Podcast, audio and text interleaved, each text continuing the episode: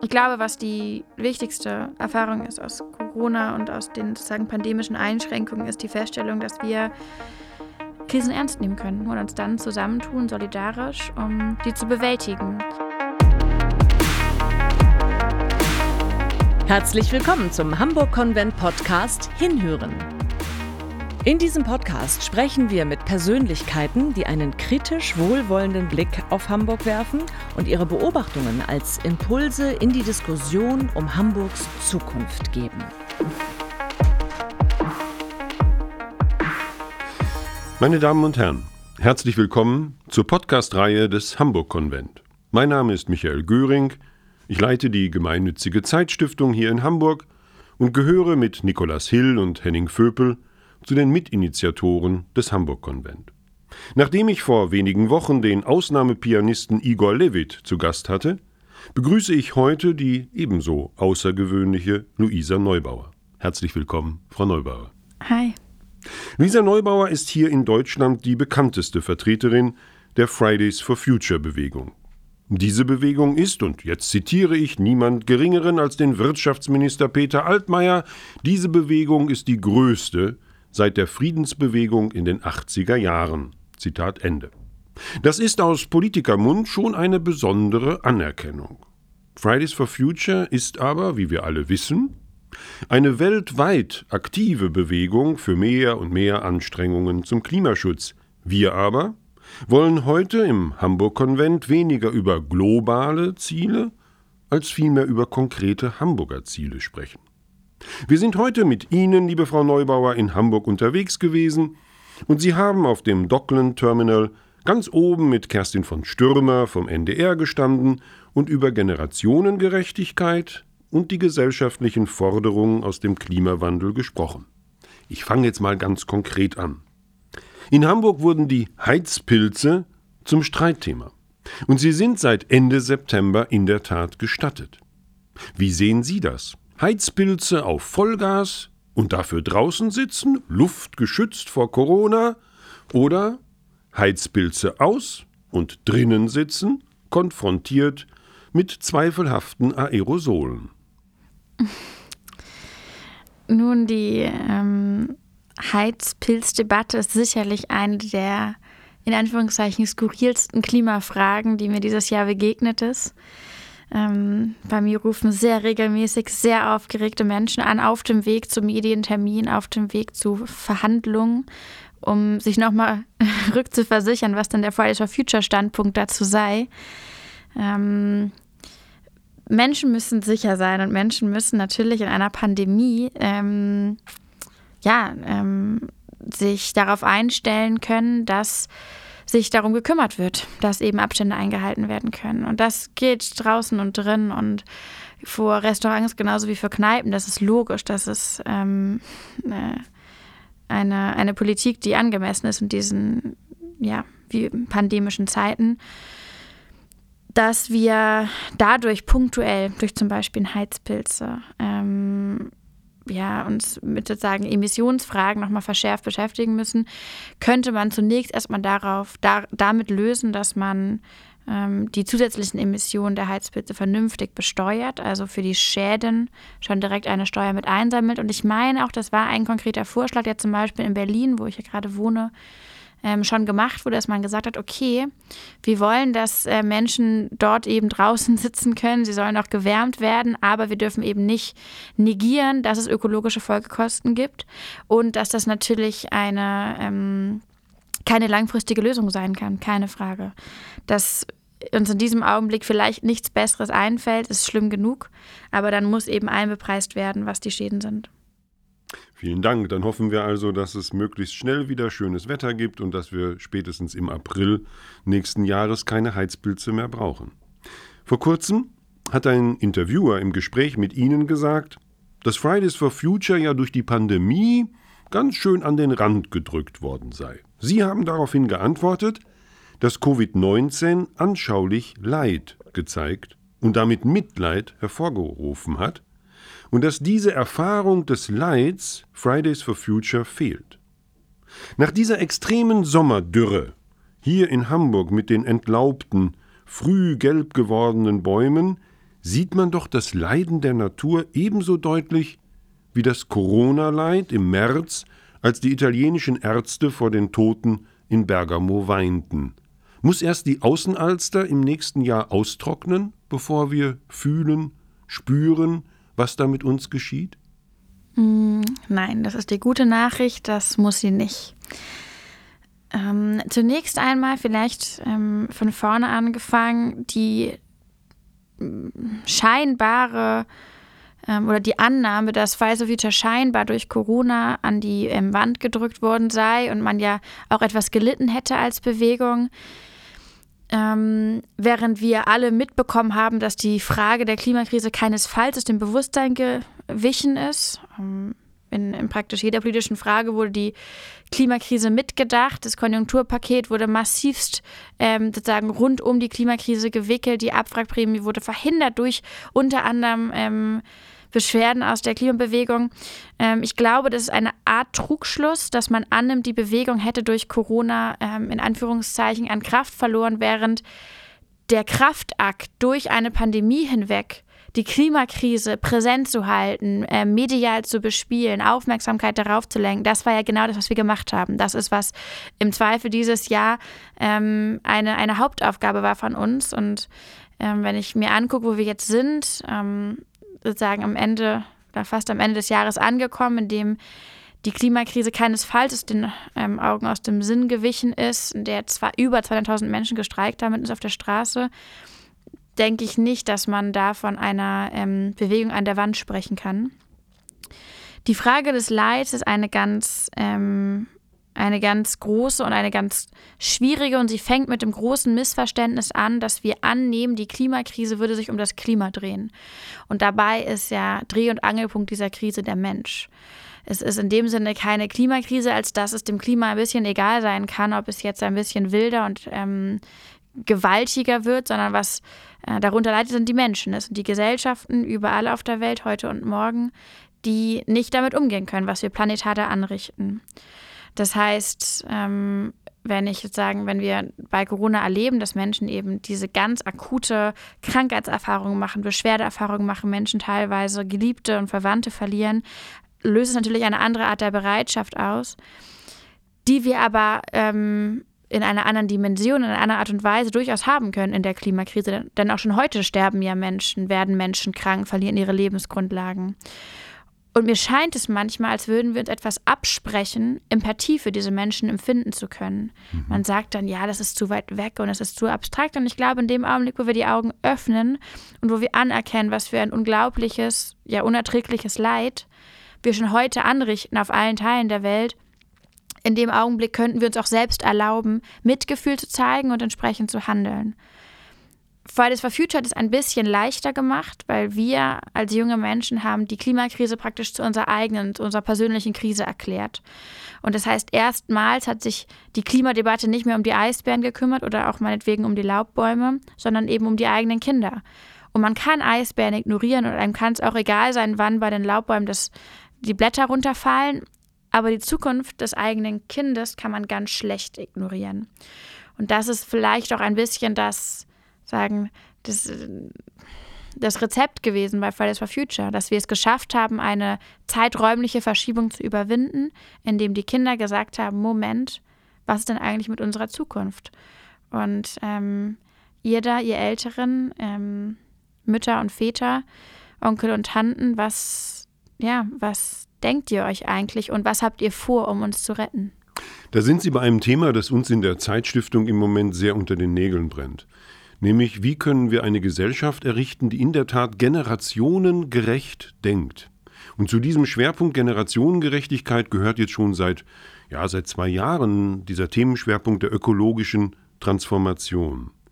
Also, wie können wir eine Diskussion in unserem Land hervorrufen, die dann tatsächlich auf eine sozial-ökologische Marktwirtschaft drängt? Also weiterhin ein Festhalten an Marktwirtschaft, aber eine sozial-ökologische. Und mit dem Hamburg-Konvent überlegen wir ja nun, ob es nicht eine Modellregion oder auch eine Modellstadt in Deutschland geben könnte, die sich genau diesen Zielen verpflichtet fühlt. Wenn wir uns für einen Moment Hamburg als Modellstadt vorstellen, für diese sozial-ökologische Marktwirtschaft, generationengerecht, voll mit den Themen und mit den Aktionen für eine ökologische Transformation, wie könnte Ihrer Meinung nach solch ein Modell aussehen?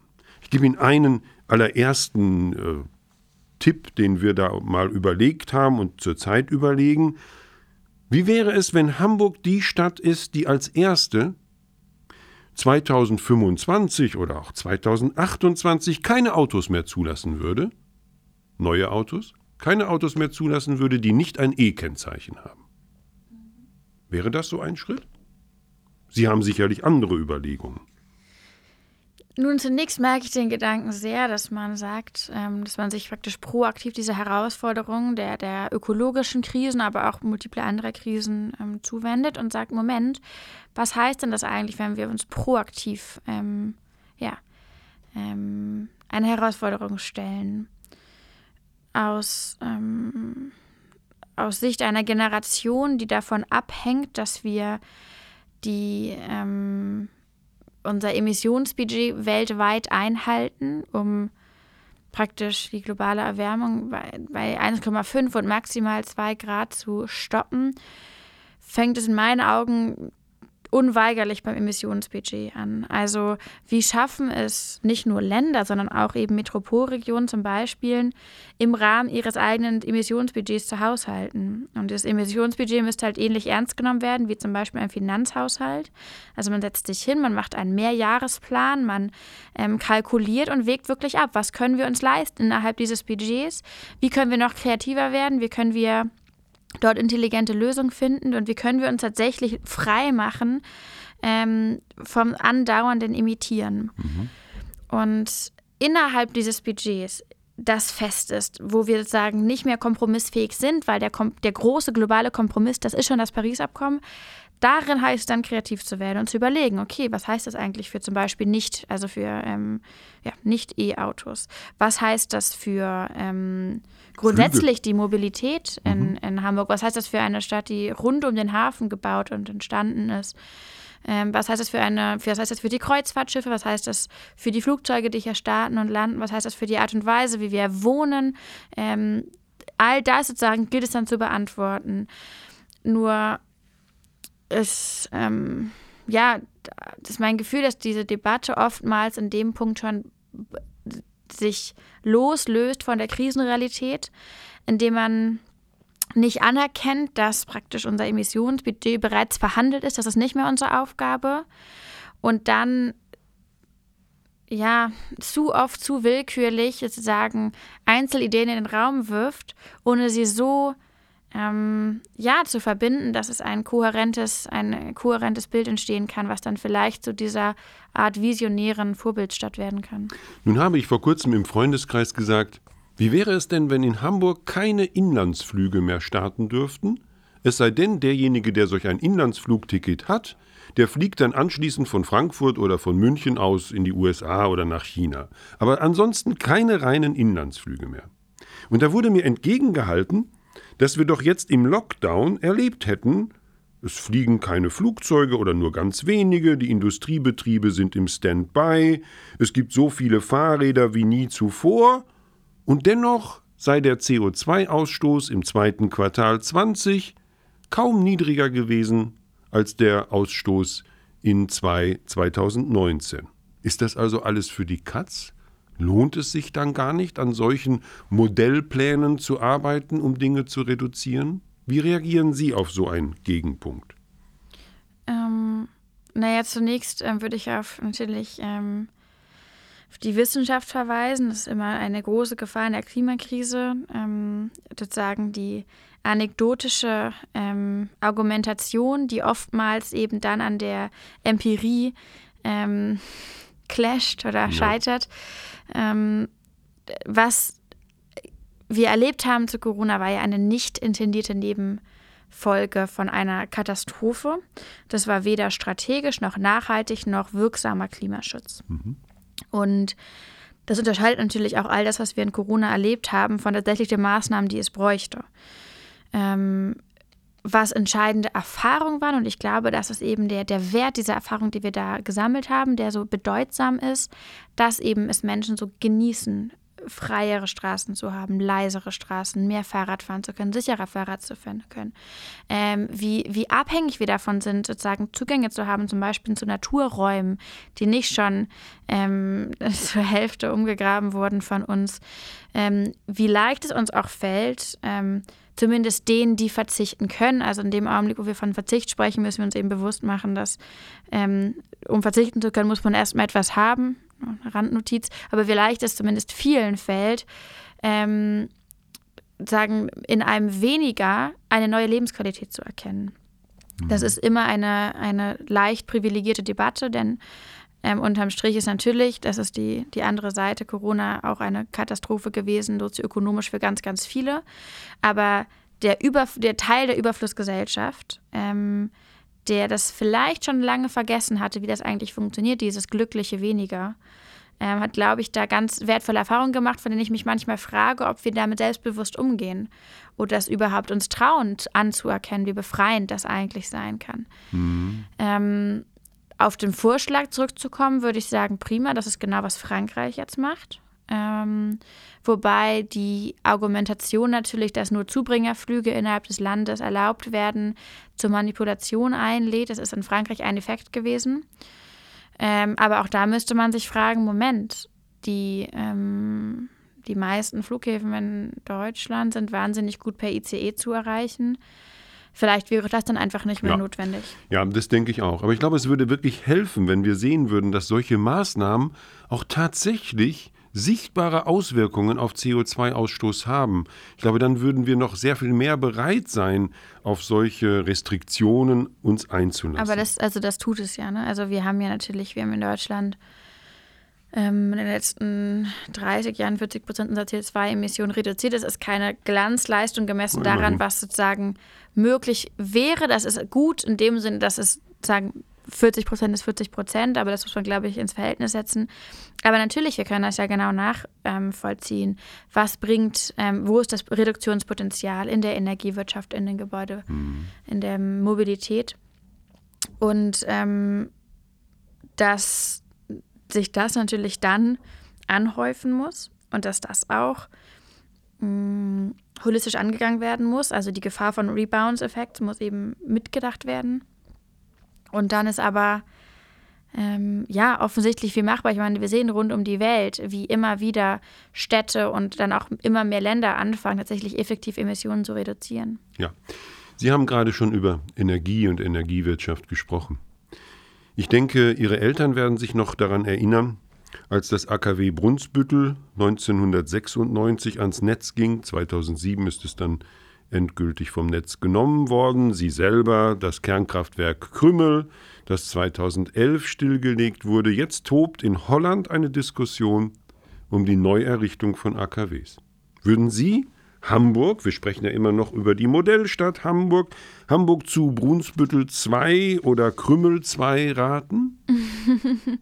ich glaube nicht, dass das ähm, jemand guten Gewissens tun könnte, der gerade. Es wäre eine erlebt. Sensation, wenn Sie das heute sagen würden. Dieser Podcast würde dann von tausend anderen vervielfältigt. Also in einer Zeit, in der wir händeringend, verzweifelt und bisher erfolglos nach Endlagern unserer Atommüllreste suchen, ähm, in der wir feststellen, dass wir einfach in aller Überheblichkeit eine Millionen Jahre Entscheidung getroffen haben, als man sich entschieden hat, man bringt AKWs zum Laufen.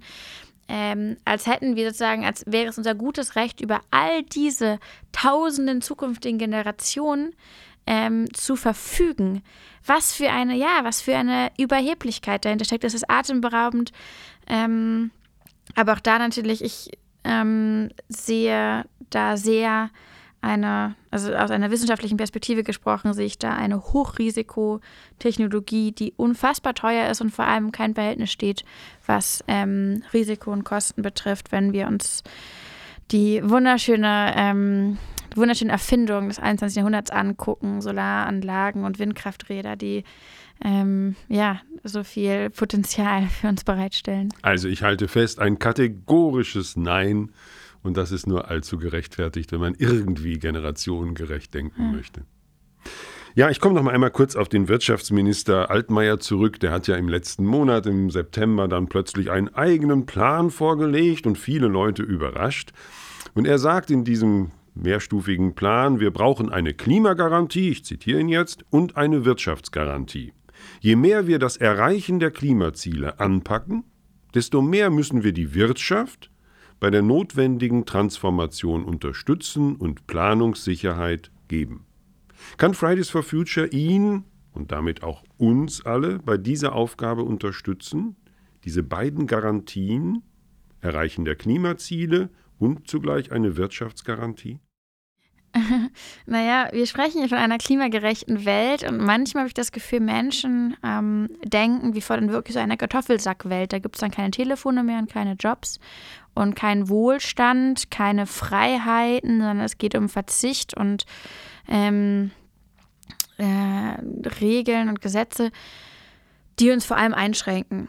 Und dabei ist ja die Vorstellung oder die Idee einer klimagerechten Welt, was ähm, wahnsinnig freiheitliches. Also die Überlegung, dass die größte, die größte Gefahr unserer Freiheiten, individuell, gesellschaftlich, auch wirtschaftlich, ist eine eskalierende, ungebremste Klimakrise, die Leid, Schmerz, Ungerechtigkeit in niedergewesenem Ausmaß produzieren wird. Also auf der Suche nach einer sozusagen nach ähm, sozusagen den, den, maximal möglichen Freiheiten in der Zukunft geht es halt darum, ähm, Regeln aufzustellen, die uns diese Freiheiten garantieren können oder ermöglichen können.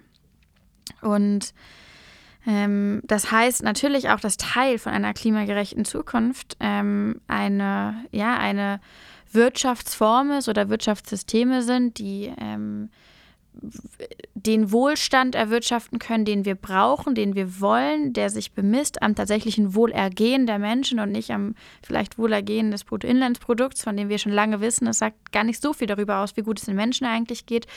Ähm, es geht darum, dass Menschen gesichert sind, also Existenzabsicherung haben. Es geht darum, dass wir uns entwickeln können, dass wir uns, ähm, dass wir erfinden können und ähm, ja, als sagen, dass menschlichen Fortschritt im besten Sinne ähm, erleben können, mit all dem, was dazugehört.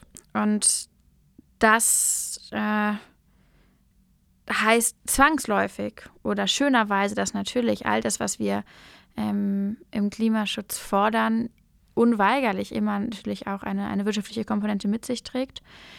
Ähm, die Idee, dass man Wirtschaften oder sozusagen Wirtschaftsakteure gewissermaßen ein bisschen schützen muss vor zu viel Klimaschutz, damit die sozusagen ähm, weitermachen können, ist eine, ja, eine Art paradoxe ähm, Wahrnehmung der, der Realität. Denn wenn wir davon sprechen, dass Lebensgrundlagen degradiert werden und Lebensräume gefährdet werden durch die Klimakrise, betrifft das natürlich auch jeden Wirtschaftsraum. Mhm. Und das heißt, in dem Augenblick, wo man sagt, ja, wir wollen natürlich stabile Wirtschaften in der Zukunft, ähm, ja, ermöglichen und Stabilität garantieren, um mit den Worten von Herrn Altmaier zu sprechen, geht es natürlich darum, so früh wie möglich, so klar wie möglich Antworten auf die Klimakrise zu liefern, die wirklich helfen, die, die ähm, on the ground wirken können.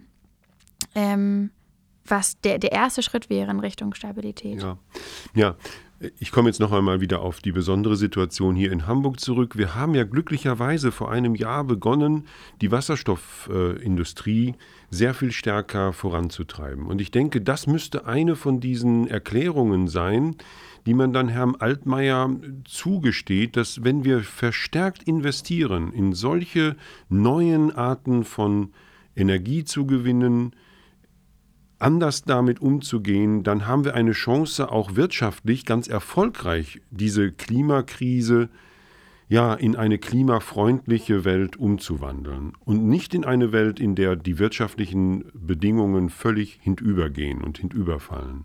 Also ich würde sehr viel stärker versuchen, in all diese Zukunftsindustrien zu investieren und da einen Schwerpunkt drauf zu legen. Und ich denke, das ist auch die Aufgabe, die der Wirtschaftsminister hier für sich sieht.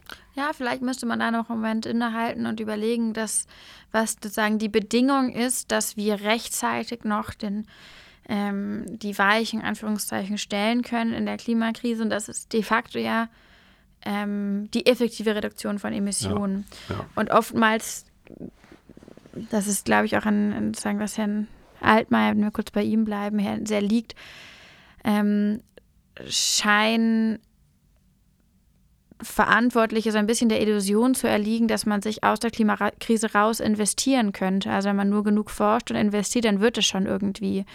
Und was wir zunächst machen müssen, das ist eben dieser enorme Zeitdruck, unter dem wir leiden, ist, dass effektiv Emissionen reduziert werden, dort, wo es einfach und günstig und schnell machbar ist. Das sogenannte Low-Hanging Fruits, was zum Beispiel in Deutschland die Kohlekraftwerke ähm, wären. Ähm, dass sozusagen uns erstmal die Zeit in Anführungszeichen kauft, dass mhm. wir woanders nochmal weiter forschen können, weiter ähm, ja, ähm, uns entwickeln können. Das eine oder das andere, das eine ohne das andere geht aber nicht. Ganz und genau. Und wenn wir die Zeit gewinnen, um dann tatsächlich im Verbund mit äh, der Technischen Universität, mit unseren Hochschulen hier in Hamburg an einem neuen Flugzeug zu basteln, das keine Emissionen mehr ausschüttet, wenn es fliegt, um nur ein Beispiel zu nennen, mhm mit Airbus, nicht? das ist ja nun ein wichtiger Wirtschaftsfaktor für diese Stadt, dann hätten wir hier so einen Nukleus, der uns auch wirtschaftlich voranbringen würde und der wirtschaftlich ja nicht nur für uns, sondern für die gesamte Welt Maßstäbe setzen könnte. Ich bin jetzt noch mal ganz kurz beim Verkehr. Mhm. Immer wenn man über Verkehr und Klima spricht, dann kommt ja sehr schnell die Sharing-Modelle. Ist das auch etwas, was Sie von Fridays for Future für eine Großstadt wie Hamburg ähm, fordern würden, dass man stärker in solche Sharing-Modelle investiert? Oder was ist Ihr Konzept von Verkehr? Auch da wieder ähm, denken wir natürlich in Emissionen und in Budgets ja. und stellen fest, ja, ähm, wir ähm, haben sozusagen, sozusagen die, die, die, große Aufgabe, die übergestellte Aufgabe ist, Emissionen zu reduzieren und das so gerecht, nachhaltig und schnell wie möglich.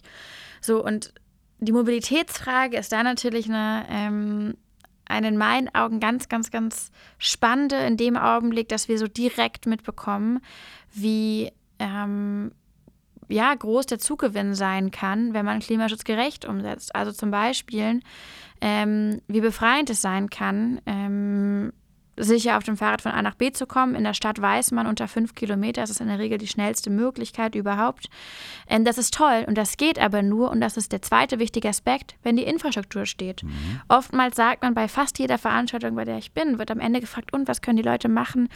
Und ich glaube, da möchten ganz viele Leute irgendwie hören, ja, mehr Fahrradleute ist das gut fürs Klima. Das geht nur in dem Augenblick, als dass die Infrastruktur bereitsteht, als dass die Menschen wissen, ich kann sicher Fahrrad fahren, ich kann sicher vielleicht auch meine Kinder mitnehmen, ich bin auch bei Regen irgendwie geschützt, da sind nicht überall Schlaglöcher. Ähm, ich werde mitgedacht als sozusagen ähm, gleichberechtigter ähm, Teilnehmer im Straßenverkehr. Ähm, also an jeder U-Bahn-Station muss das Stadtrat stehen, an jeder größeren Bushaltestelle muss das Stadtrat stehen. Und so. wir müssen uns überlegen, wie der Verkehrsraum gerecht aufgeteilt werden kann. Manchmal scheint es, ähm, als würde man mehr Politik machen für Autos als für Menschen.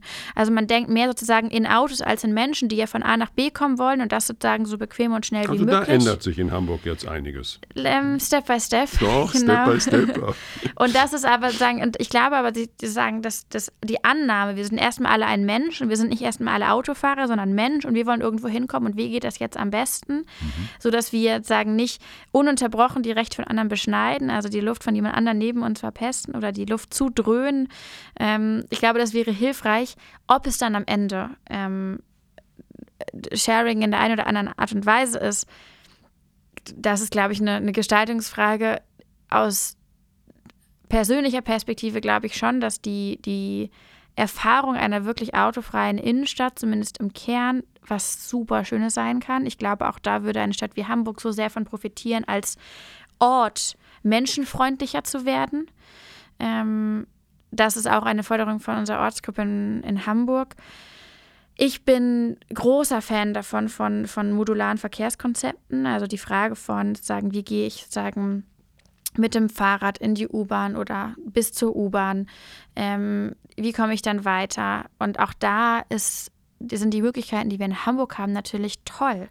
Ich bin immer etwas betrübt, wenn ich in Kopenhagen zum Beispiel bin und denke, da wird so selbstverständlich, so selbstbewusst ähm, dem Fahrrad sagen Vorrang gegeben. Und ich ja, sehe den Tag herbei, als es in Hamburg auch dort sagen, die, das Selbstbewusstsein auf dem Fahrrad so groß sein kann. Haben Sie noch einen Vorschlag aus Ihren Kopenhagen-Erfahrungen für ähm, uns? Naja, in, Kopenhagen ist das Fahrradfahren sicherlich eine der, ähm, eine der präsentesten, oh, des, ähm, der, ähm, oder der sichtbarsten, ähm, zukunftsweisenden Maßnahmen. Man hat auch in Dänemark natürlich jetzt Klimaziele verabschiedet, die sind in Anführungszeichen revolutionär. Muss man so ein bisschen vorsichtig sein, weil auch viel mit nicht berechnet wird. Aber die haben Reduktionsziele gesetzt, die jenseits von dem liegen, was wir uns ähm, wünschen. Autofreies Dänemark. nicht mal mehr das, es geht auch sozusagen, es geht auch anders. Die haben schon ähm, einiges zu tun. Ich glaube, was in, ähm, in Kopenhagen so sehr, ähm, so sehr begeistert ist, die, ähm, die Eleganz, mit der dort sozusagen Land und Wasser verbunden wird, ähm, was wir auch sozusagen in Hamburg ja ganz viel erleben, also dass wir hier ähm, in unserem ÖPNV Fähren mitdenken können. Das ist so wunderschön. Das ist richtig. Und es ist, ähm, ist ein ja. etwas, von dem ich mir wünsche, sozusagen, dass wir ähm, dass selbstverständlich das Ding, dass Dinge sich sozusagen anpassen, dass jede schon anders funktioniert und dass wir mit dem arbeiten, was wir haben und es nicht erstmal umbauen, äh, bis es zu der, sozusagen zu dem geworden ist, was wir brauchen. Also dass wir agil mit unseren Umgebungen umgehen, dass wir Ökosysteme eben mitdenken, respektieren. Ähm, all das, glaube ich, kann hier noch. Ja, und ich glaube, dass in Kopenhagen die Bevölkerung da schon etwas weiter ist als wir. Da ist mehr Akzeptanz für alle diese Dinge. Nicht so? Ja, aber politisch betrachtet, also das ist eine ähm, wirklich sehr rechte Regierung in Kopenhagen. Mhm. Also es ist jetzt nicht sozusagen so ein progressiver Club. Mhm. Ähm, ich glaube, dass die, die Hamburgerinnen und Hamburger, dass man den, ähm, dass man die manchmal ein bisschen unterschätzt. Ähm, mhm. Und wir sind sozusagen im, im rauen Wind praktisch aufgewachsen, sozusagen auch durchaus ähm, in der Lage, Herausforderungen anzunehmen. Ja, aber ich glaube, man darf nicht übersehen, dass eine konservative, Sie sagten eine rechte Regierung, rechtskonservative Regierung, durchaus was Klimaziele angeht und was Verkehrsziele angeht, eine Politik ähm, voranbringen können, die durchaus nützlich ist. Ich würde ganz gerne eine letzte Frage stellen, noch mal einmal zu diesem Pandemiekomplex auch zurückkommen, weil der uns ja auch in den ersten zwei Fragen beschäftigt hat. Wir machen ja nun alle diese pandemiebedingten Erfahrungen mit dem Homeoffice und das ist auch bei traditionellen Arbeitgebern mittlerweile akzeptiert. Viele Dienstreisen werden durch Zoom-Geschichten abgelöst. Ist das nicht eine große Chance für die Beschränkung der Erderwärmung? Diese Erfahrungen, die wir jetzt machen, 50 Prozent weniger Dienstreisen werden doch den CO2-Ausstoß in irgendeiner Weise dämmen. Ja, also die tiefgreifenden Transformationen, die wir brauchen, ähm, stehen natürlich noch aus. Und das ist dann sozusagen nicht die, die Dienstreise, die ausgefallen wird, sondern wirklich eine, eine ja, eine, das sagen die, die Transformation von der Art und Weise, wie wir leben, wandeln, wohnen, ähm, uns bewegen. Ähm, das geht weit und was man sich eben bewusst machen muss, ist, das ist ein, das ist ein Jahrzehnteprojekt. Das hätte vor Jahrzehnten anfangen müssen, dann wäre es jetzt entspannter. Ist es nicht. Das heißt, es wird jetzt gerade am Anfang, es wird, es muss, wenn wir das zumindest für uns ähm, annehmen, diese Herausforderung, ähm, was ich jetzt sagen muss, was wir eigentlich schon auch verabschiedet haben in Paris, liegt da einiges vor uns. Gerade jetzt diese nächsten Jahre zählen ebenso sehr.